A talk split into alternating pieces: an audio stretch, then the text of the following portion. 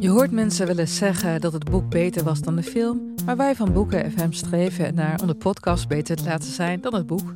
Wij lezen de klassiekers die je nog niet gelezen hebt. We lezen de boeken die je heel graag wil lezen, maar waar je eigenlijk voor schaamt om in het publiek mee gezien te worden. We lezen de Libris-winnaars. Uh, we praten over de Nobelprijslariaten. Allemaal zoals je een etentje hebt dat je moeiteloos mee kan praten en dat het lijkt alsof je helemaal belezen bent. Wij zijn Ellen, Joost en Charlotte van Boeken FM en je kunt ons luisteren in je favoriete podcast-app.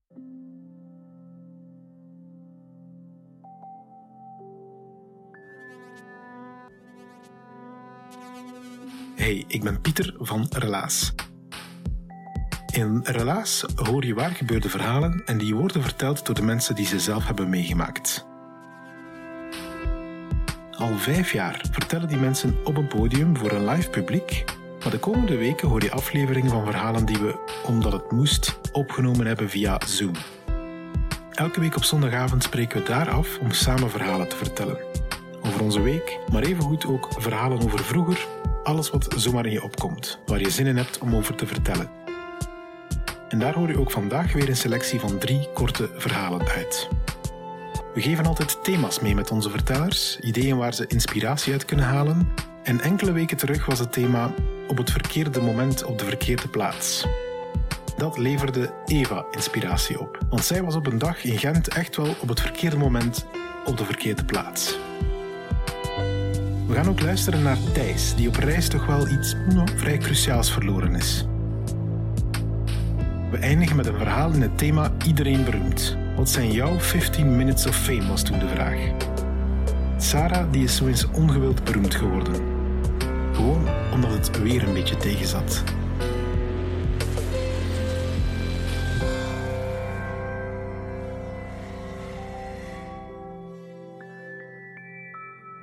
Ja, ik ben door een paar achteraf gezien verkeerde keuzes helemaal op een verkeerd moment op een verkeerde plek terechtgekomen. Vorige zomer. En daar wil ik graag iets uh, over vertellen.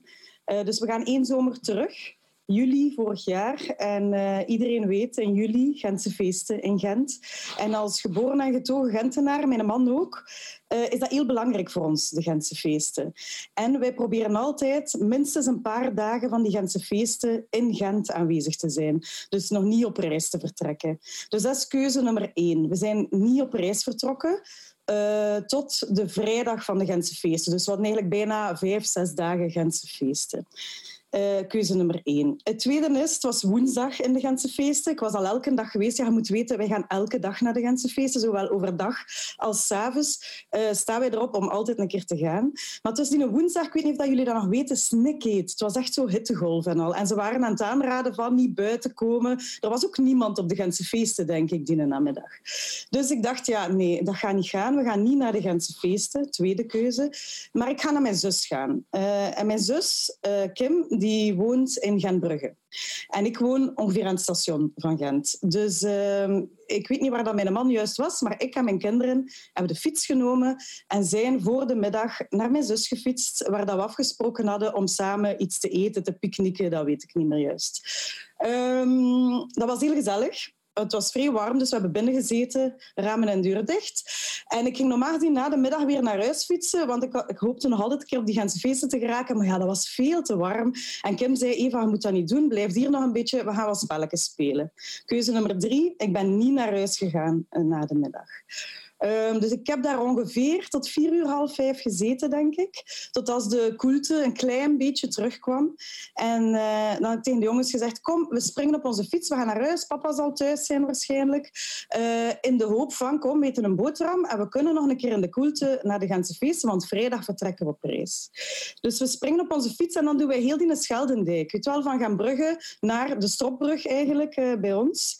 En um, ik weet nog dat Titus, dat is de kleinste, um, eigenlijk een nieuwe fiets had en vrij enthousiast was. En die fietste altijd voorop. En ik zei dan, ja, tot die plek, tot die plek, tot die plek. En op een bepaald moment zei ik, Titus, fiets maar tot aan de brug.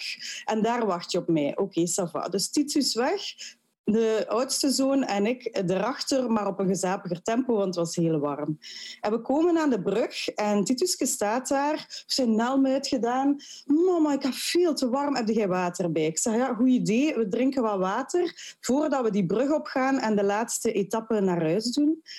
Um, en ik sta zo wat te rommelen in mijn fietszak. En ik herinner mij wel dat ik zo wat mannen roepen op de achtergrond. Maar ik, ja, ik, ik capteer dat niet echt.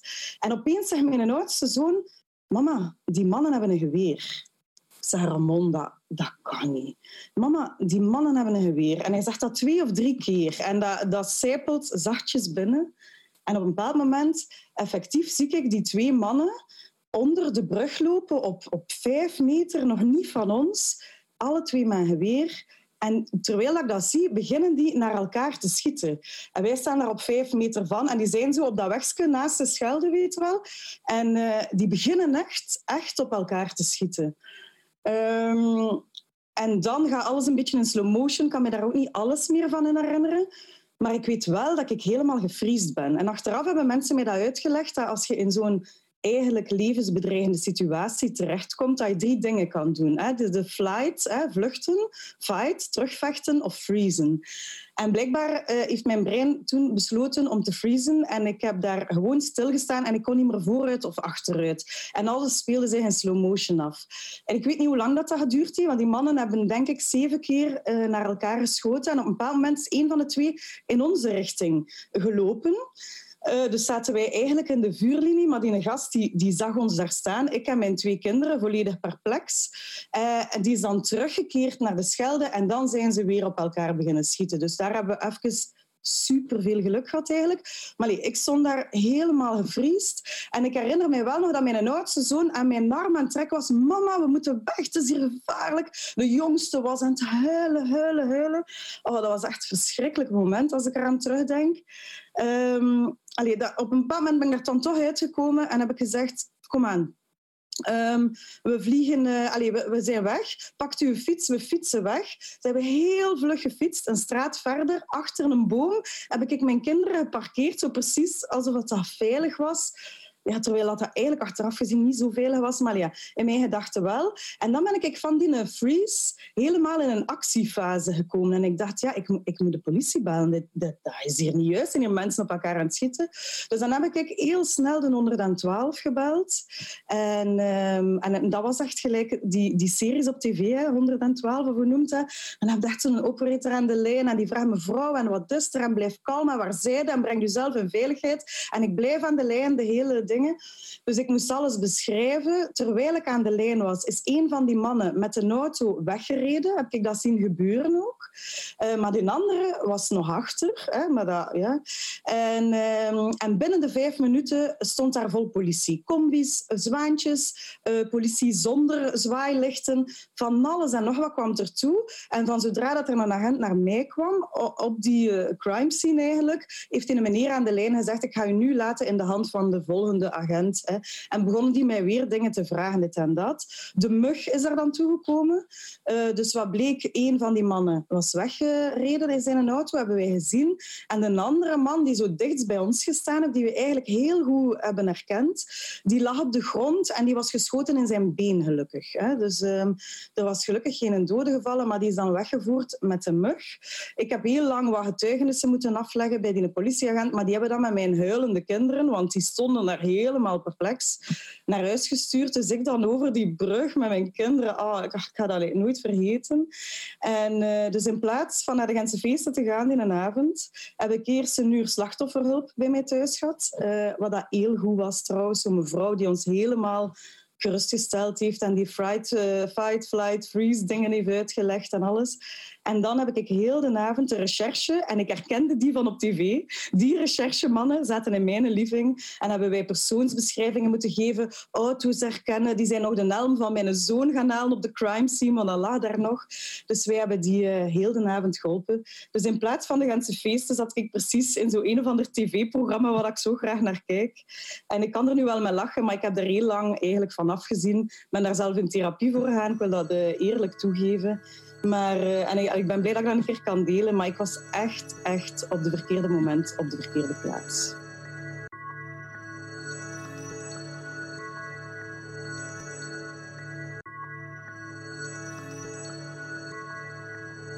Hallo allemaal.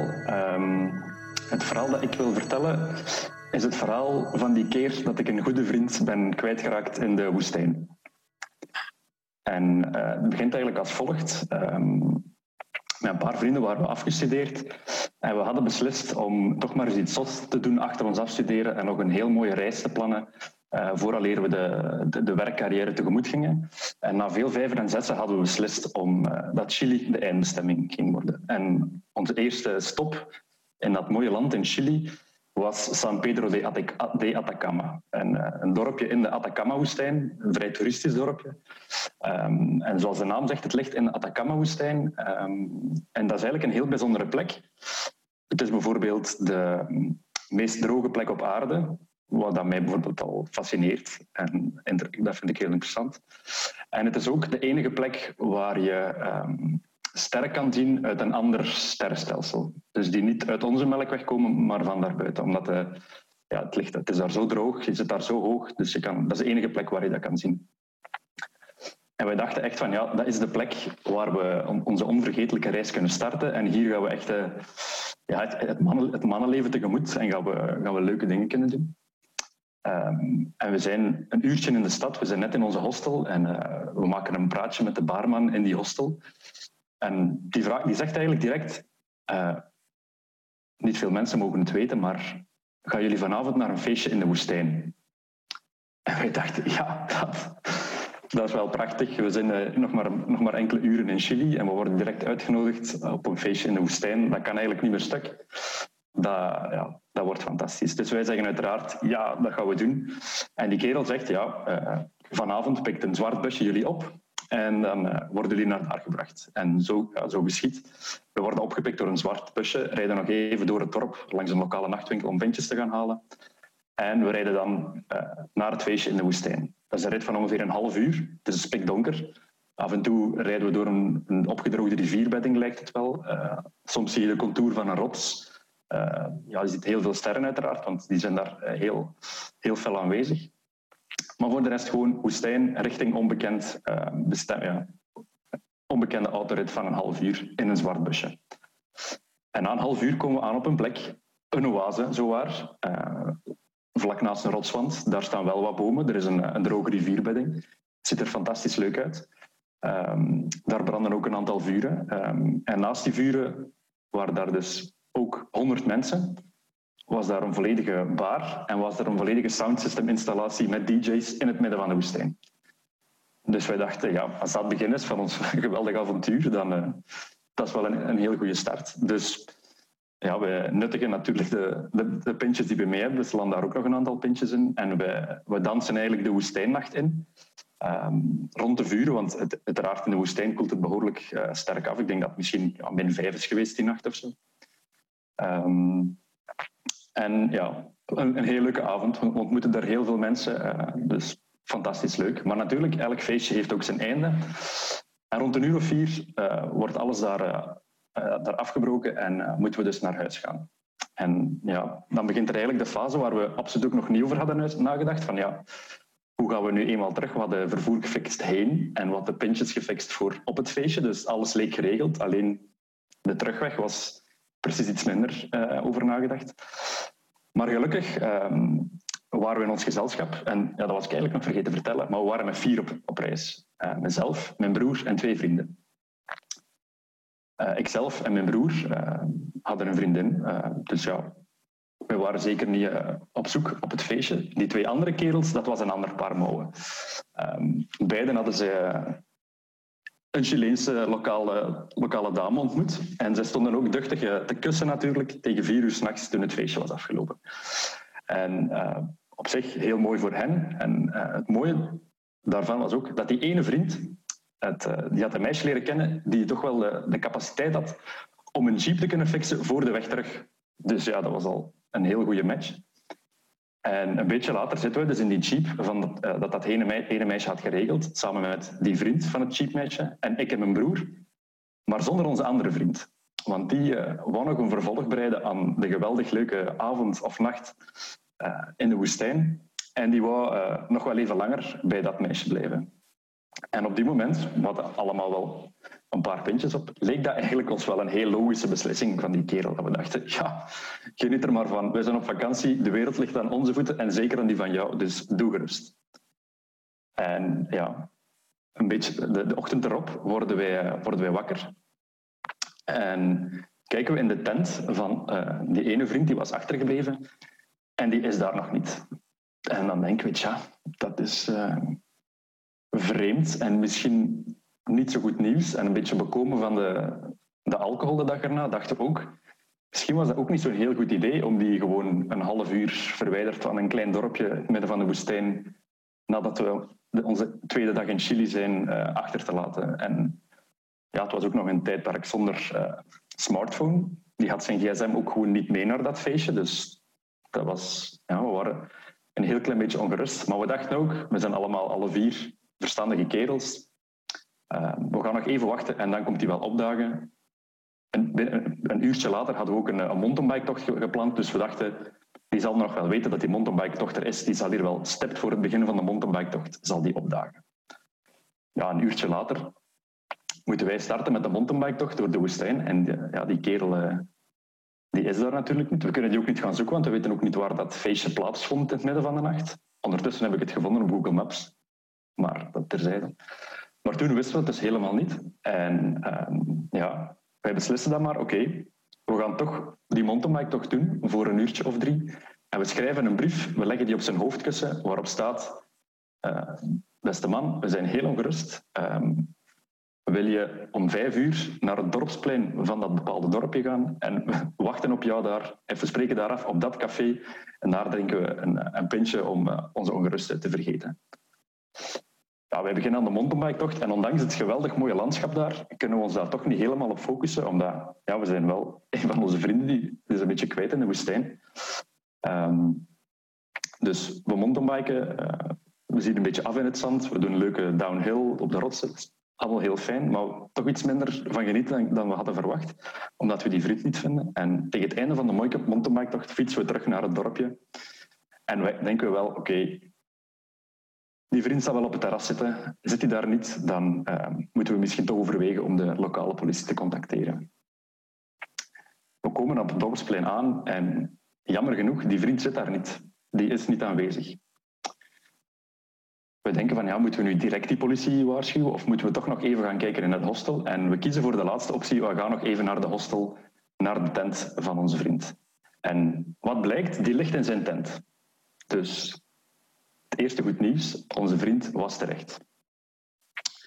Hij zag er wel niet zo goed uit, behoorlijk stoffig, behoorlijk uh, ja, uh, vermoeid ook. En we maken hem wakker en we zeggen, hey, hey, vertel, vertel, wat is er gebeurd? En hij begint aan zijn verhaal.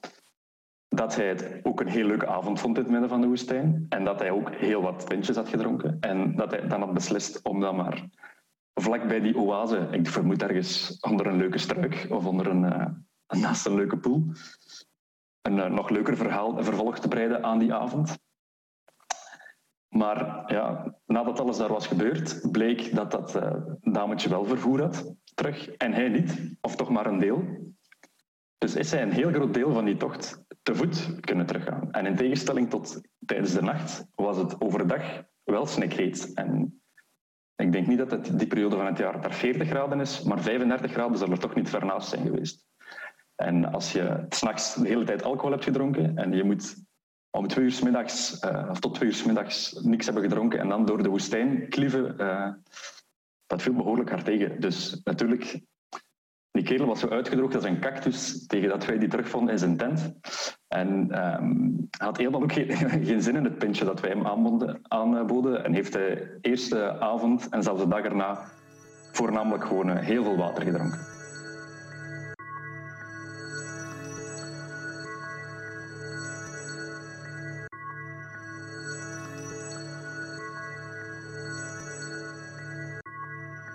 Mijn verhaal gaat eigenlijk mee in de categorie van iedereen beroemd. Um, en er zijn eigenlijk twee zaken die het mogelijk hebben gemaakt. Dat is mijn verjaardag en uh, een storm. En het gaat eigenlijk als uh, volgt. Ik verjaar op 28 december. En uh, we hadden een verjaardag slash kerst slash nieuwjaarsfeestje, zoals dat, dat meestal jaarlijks gaat rond mijn verjaardag. En ik kreeg van een goede vriend van mij een cadeau. En dat was een nummer, een gsm-nummer. Ik moest daar een bericht naar sturen en dat ging mijn verjaardagscadeau zijn. Nu, uh, ik ben heel fan van uh, mysterie en van verrassingen, dus ja, ik was direct getriggerd. Ik stuur daar een bericht naar en ik krijg een heel formeel bericht terug. Zo precies of dat een automatische sms-antwoord was. Um, dat eigenlijk mijn order bevestigd was. Uh, ik ging verder op de hoogte gehouden worden in de weken die volgden met een aantal aanwijzingen en een aantal tips. Um, en mijn dag ging eigenlijk uh, in vervulling gaan. Dus oké, ja, super raar. Ik wist helemaal niet waarover dat, ging. Uh, heel spannend allemaal. En effectief, de weken die volgden, ik moest een datum kiezen waarop dat de verrassingsdag ging doorgaan. En ik kreeg heel vage aanwijzingen. Er werden wat vragen gesteld. Uh, ik kreeg een aantal dingen die ik moest doen. Um, zo komen we eigenlijk uiteindelijk tot op de echte verrassingsdag. En dat was dit jaar 9 februari. Nu, ik weet niet of dat sommige mensen zich dat nog herinneren, maar op 9 februari dit jaar dan uh, blaasde eigenlijk de storm Kiara door ons land.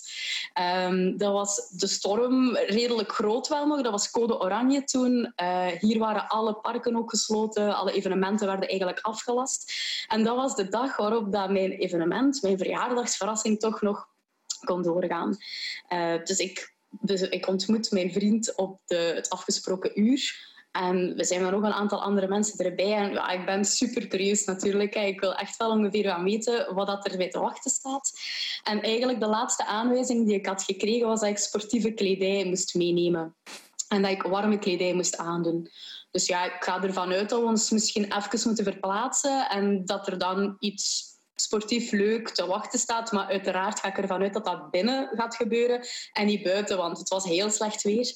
Dus ik doe een beetje casual sportieve kledij mee en we vertrekken. En we zijn aan het rijden en we zijn zo redelijk lang aan het rijden. En ik begin mij echt al af te vragen van, maar waar gaan wij hier? En in één keer kruisen wij zelfs de grens van Nederland. En dan wist ik het echt helemaal niet meer. Wat moesten wij op zo'n dag, het was een zondag, in Nederland gaan zoeken waarvoor ik sportieve kledij moest aandoen? En dan begon er al een tipje van de sluier dat werd opgelegd. Um, er is namelijk in Nederland iets dat ze organiseren bij stormweer. Dus hier in België worden alle parken gesloten. Iedereen wordt zo wat gezegd van je moet thuis blijven. In Nederland doen ze dat niet. In Nederland is er juist één specifiek evenement dat wel juist doorgaat met noodweer. Dat is namelijk het Nederlands kampioenschap tegen de wind in fietsen. Um, om dat eventjes te kaarten, wat houdt dat in? Um, er moet windkracht 9 à 10 zijn. Het noodweer moet afgekondigd zijn. En dan is dat een parcours van 8 kilometer dat je op een dijk tegen de wind in moet fietsen op een stadsfiets. Meer bepaald een herenstadsfiets, zonder versnellingen en met een achteruitraptram. Nu, dat wist ik op die moment nog niet allemaal. Dus wij gaan die grens over. En ik zie in één keer, we gaan op de dijk in Zeeland, en ik zie zo een wapperende boog met finish erop staan. En ik denk al, het gaat toch niet waar zijn? Het is effectief iets buiten. Ik zie dan ook zo mensen trappen en niet gewoon fietsen, maar echt trappen voor hun leven om vooruit te geraken. En op die moment worden de doeken opengelegd en kom ik dus te weten dat ik ben ingeschreven voor dat Nederlands kampioenschap tegen de wind in rijden. Nu, op die moment denk ik zo nog van ja, dat gaat zo ongeveer wel een mop zijn, zo à la wedstrijdje gsm werpen of kriekepit spuwen. Dat gaat zo gewoon maar een lokale grappige gebeurtenis zijn. Nu, stap voor stap wordt mij duidelijker dat dat toch wel een serieuzere bedoeling is dan dat. Er is effectief een bus die wordt ingelegd van de ontmoetingsplaats naar de startpositie. Dan kom ik ook te weten dat dat wel degelijk acht kilometer is. En niet zomaar een kilometer even je best doen. En dan het ergste van al, ik stap op die bus en ik zie dat dat vol zit met wielerfanaten. Mensen allemaal strak in koerstenu. Mensen die deel uitmaken van een wielerploeg en die effectief getraind hebben. En ik stap dus op die bus met zo wat mijn loopkleren aan, mijn regenjas er gewoon maar al over. En we vertrekken richting de start. Nu, ik begin al een beetje zenuwachtig te worden, want ja, wat gaat dat nu allemaal zijn? En dan, toppend van alles, komen we toe aan de start. En wat staat er daar buiten die brakke fietsen waar ik dadelijk op ga moeten kruipen? Een rapporter van Sporza. Ik denk, wat is dit? Dat kan hier toch niet waar zijn? Blijkbaar was er dus nog één en andere Belgische zot die hem had ingeschreven. En daarvoor was Sporza daar naartoe gekomen. Dus dat was een complete toevallige gebeurtenis. Dat net op het moment dat ik daartoe kwam, die er ook waren. Maar die had dan al redelijk snel hoogte ervan genomen dat ik ging meedoen. Dan gebeurde alles in een stroomversnelling. Zonder dat ik dat goed wel besefte, stond ik voor een camera, werd ik geïnterviewd. Ondertussen was er iemand een GoPro aan het installeren op die fiets waarmee ik ging moeten fietsen. Dan werd er zo afgeroepen dat ik mij richting de start moest gaan begeven. Er was een volgauto die naast mij mee ging rijden om mij die eerste kilometers te volgen. En het begon. Dus ja, op die moment, dat was echt even heel veel dat er aan het gebeuren was. En uh, je mocht zo wat van een, een beginnen. En ik denk nog van, kom aan Sarah, hoe moeilijk kan het zijn? Ik fiets redelijk veel, gewoon zo ook. Dat van, gewoon blijven trappen en dat is een beetje wind. Dat was het dus duidelijk niet. Als je denkt dat veel wind dat je dat ooit al hebt gevoeld, dan raad ik je aan, ga volgend jaar bij het noodweer daar een keer staan en voel die wind. Als je denkt dat je niet kunt omvergeblazen worden door een wind, dan heb je het grondig mis. Dat zijn letterlijk de acht langste kilometers van mijn leven geweest. Ik heb daar een uur over gedaan. Een uur met recht staan op die fiets om die in gang te houden.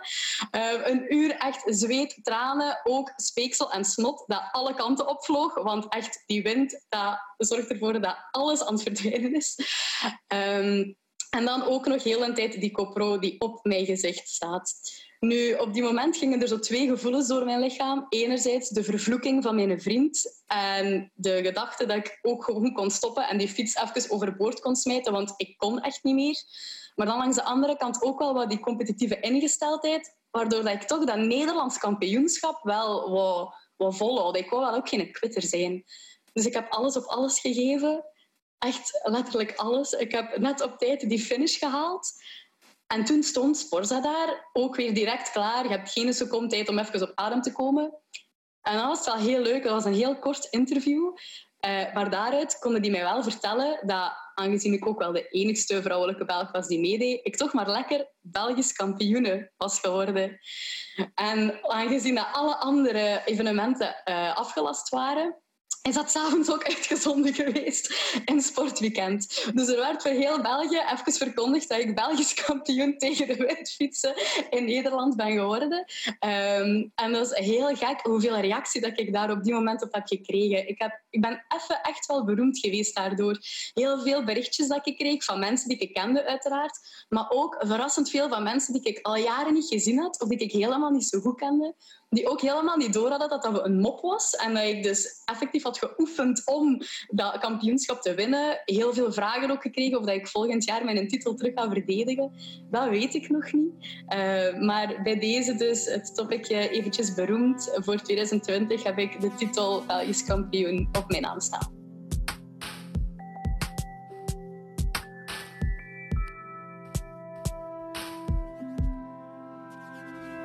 Dat waren de verhalen van Eva, Sarah en Thijs. Ze hebben ze verteld op onze verhalencarousel die we elke week organiseren op zondagavond, tot wanneer we weer fysiek mogen samenkomen. Als je daar eens live wilt bij zijn op zo'n verhalencarousel, dan kan dat altijd via onze website. Daar vind je de link naar de volgende vertelavond en daar kan je voorlopig gratis gewoon inschrijven. En je weet het, vertellers laten zich niet stoppen door corona. Ze zijn op zoek naar andere platformen, andere technieken om te doen wat wij het liefst van al doen: een verhaal vertellen. En jij kan dat ook doen als luisteraar, gewoon digitaal blijven luisteren. En wie weet kunnen we over enkele maanden weer samenkomen in Gent of in Antwerpen om het eens live samen mee te maken. Tot dan, hou je goed en hou het vooral